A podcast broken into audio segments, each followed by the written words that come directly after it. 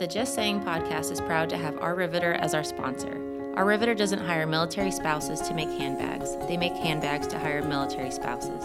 To shop these bags on a mission, please visit ourriveter.com. Use code BRIEF at checkout for 15% off all signature collection items.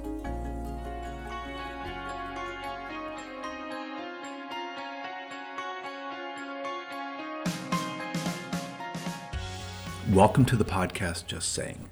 My name is Joe McCormick. I'm your host. In today's episode, I'm going to talk to you about a new initiative and a new program that I'm really excited about. If you're new to the podcast, I'm really happy that you're here. Welcome. If you've been here before, super, super excited that you're back. And the point of this podcast is pretty simple to help you become a more intentional communicator. And as you may know, I've written a book called Brief Make a Bigger Impact by Saying Less, and also a book called Noise Living and Leading When Nobody Can Focus. And really, the, the point of this podcast now over the past few years is to get you thinking about the absolute value of how you communicate concisely. And you start to see threads in the, in the episodes about the importance of noise management around the, the environment that you're communicating in um, how it affects you and how you think, and the correlation between your thinking and how you communicate. Because one precedes the other, and most people don't separate them. They just talk and write, and they're they're thinking while they're talking, and those those things need to be separate. And there's it's difficult. There's a lot of stuff going on in our lives, and it's really really challenging, and that's why I do the podcast. Today, I want to talk about a new initiative and it's called The Quiet Workplace. And a new series of programs called Quiet Works. And the reason I'm doing this is because I want to change the conversation fundamentally about the role of silence in the workplace.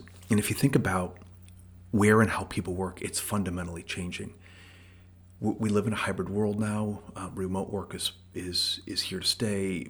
People are trying to go back to the office. People work mobile, on the go um, the whole definition of the workplace is fundamentally being turned on its head. And I look at that and I see opportunity, and I look at that and I see challenges. And one of the opportunities is the opportunity of silence, which I think a lot of people discovered during the pandemic when they started working from home. Hey, I can I can be on and I can step away from my computer and sit on my sofa or go to a chair and and read or do some other things without people looking at me like it looks weird. And I don't have to commute and I can I can choose. Um, and then people kind of gave gave that up and are online 24 hours a day and they're constantly being connected and they're they're consuming information 24 hours a day. But that whole that whole paradigm is changing. And a few months ago, I, in, in one of these podcast episodes, I read an essay that I wrote called The Quiet Workplace. I'm not going to read it again. Um, you can go to the site. We have a new site, we new offering called thequietworkplace.com. But in that essay, I I propose a vision of what would it look like if you if we worked in a in a more thoughtful, in a more fulfilling environment that was had fewer distractions and fewer disruptions, and the work was more intentional, more meaningful, and we weren't doing things that were sort of fundamentally pointless. Just you know, we weren't talking to talk and going to meetings because we had to, and and and, and we started to think about how we work in in working in a better way, being way more intentional.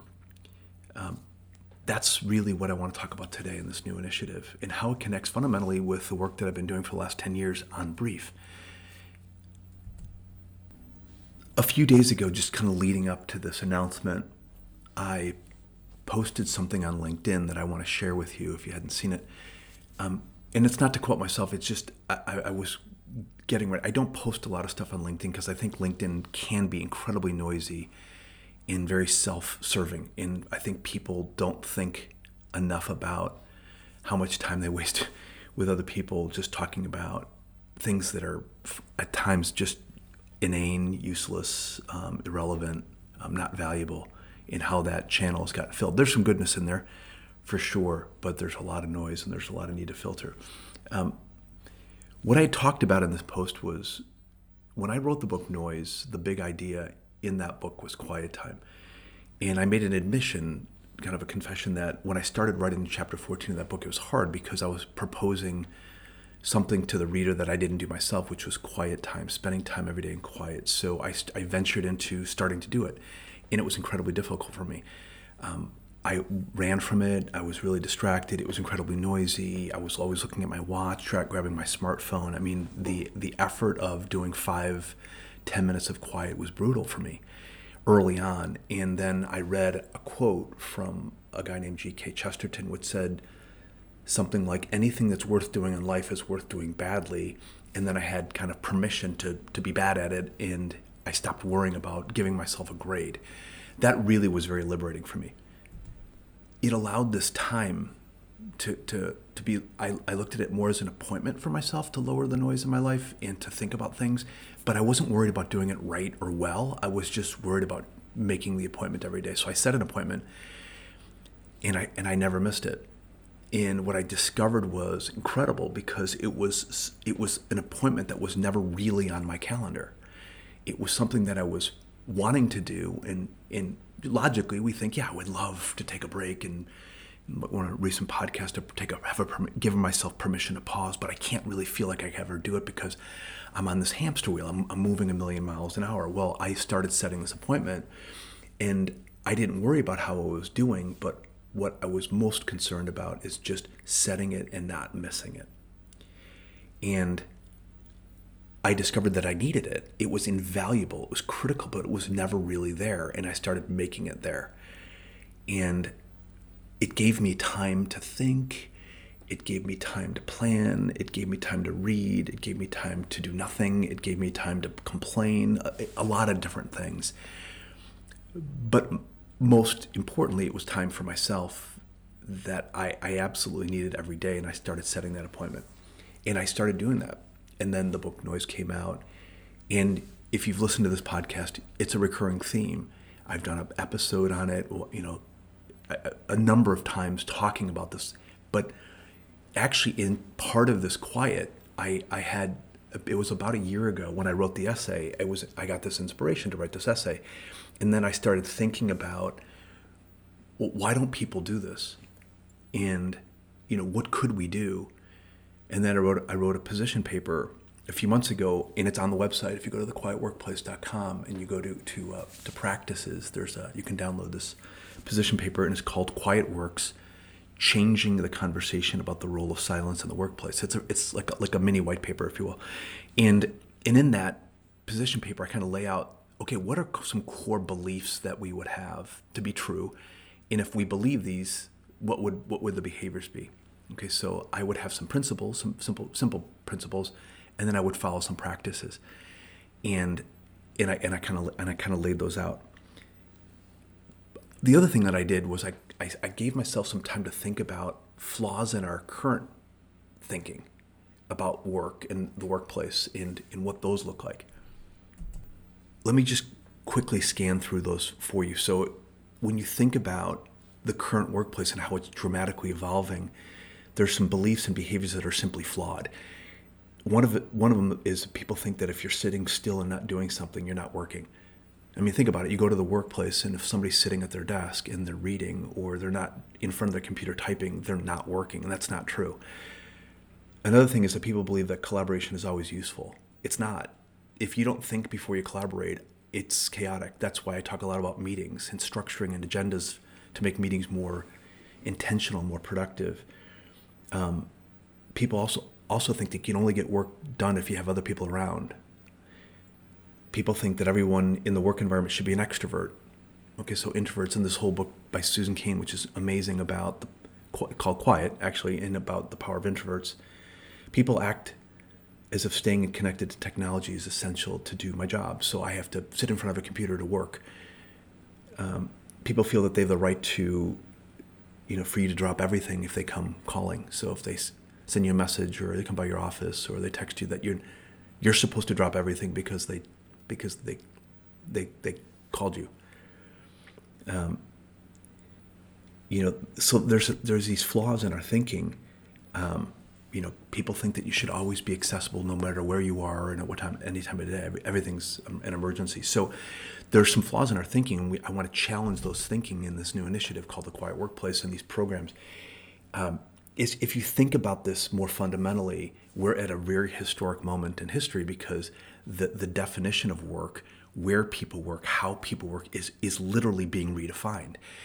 I've been talking about the absolute value of how people communicate in in in this workplace it's difficult because it's it's it's people are constantly consuming information and they're constantly communicating. It's very noisy. So to communicate in the environment is, is really difficult and it's way more difficult now than it was a decade ago.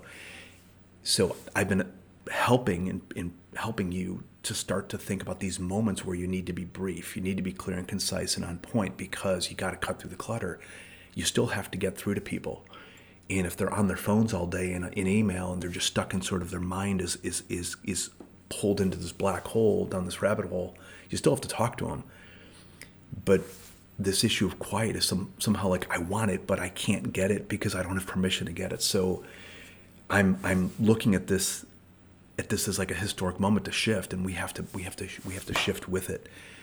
You know just if you look at one thing like connectivity to information like we we people want to choose when to be connected and, and not connected, but they feel like they can't.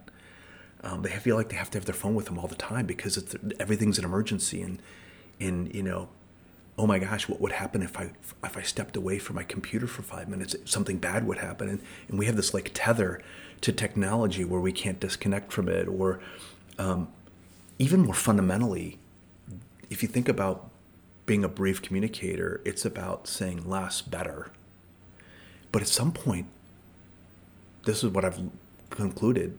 At some point, people just need to stop talking. Um, but they don't.